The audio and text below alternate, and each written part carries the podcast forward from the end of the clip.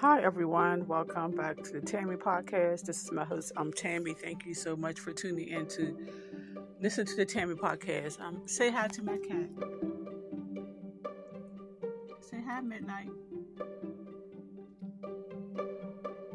I interrupted her cleaning herself, so she's not going to say hi right now. Okay, but anyway, if you don't do drugs, if you don't like smoke marijuana, smoke cigarettes, or drink alcohol, you're not going to have too many friends. And that is a fact. People only want to associate with people who do things that they do. All birds of a feather flock together. If you smoke marijuana, you drink beer, then you're going to have a house full of people.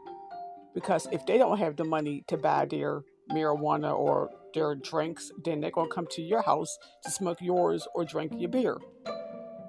See, that's how it works. I, me, I, I have never been a drinker. I have never been a smoker. So that's why I have like, my circle is very, very, very, very small because people consider me boring.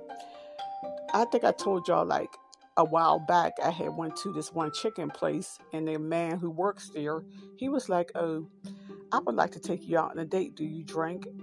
And I'm like, "No, I don't drink." He's like, "What do you do?" I was like, "I just drink soda." He's like, "Oh, you're boring. I'm not going to take you out on a date."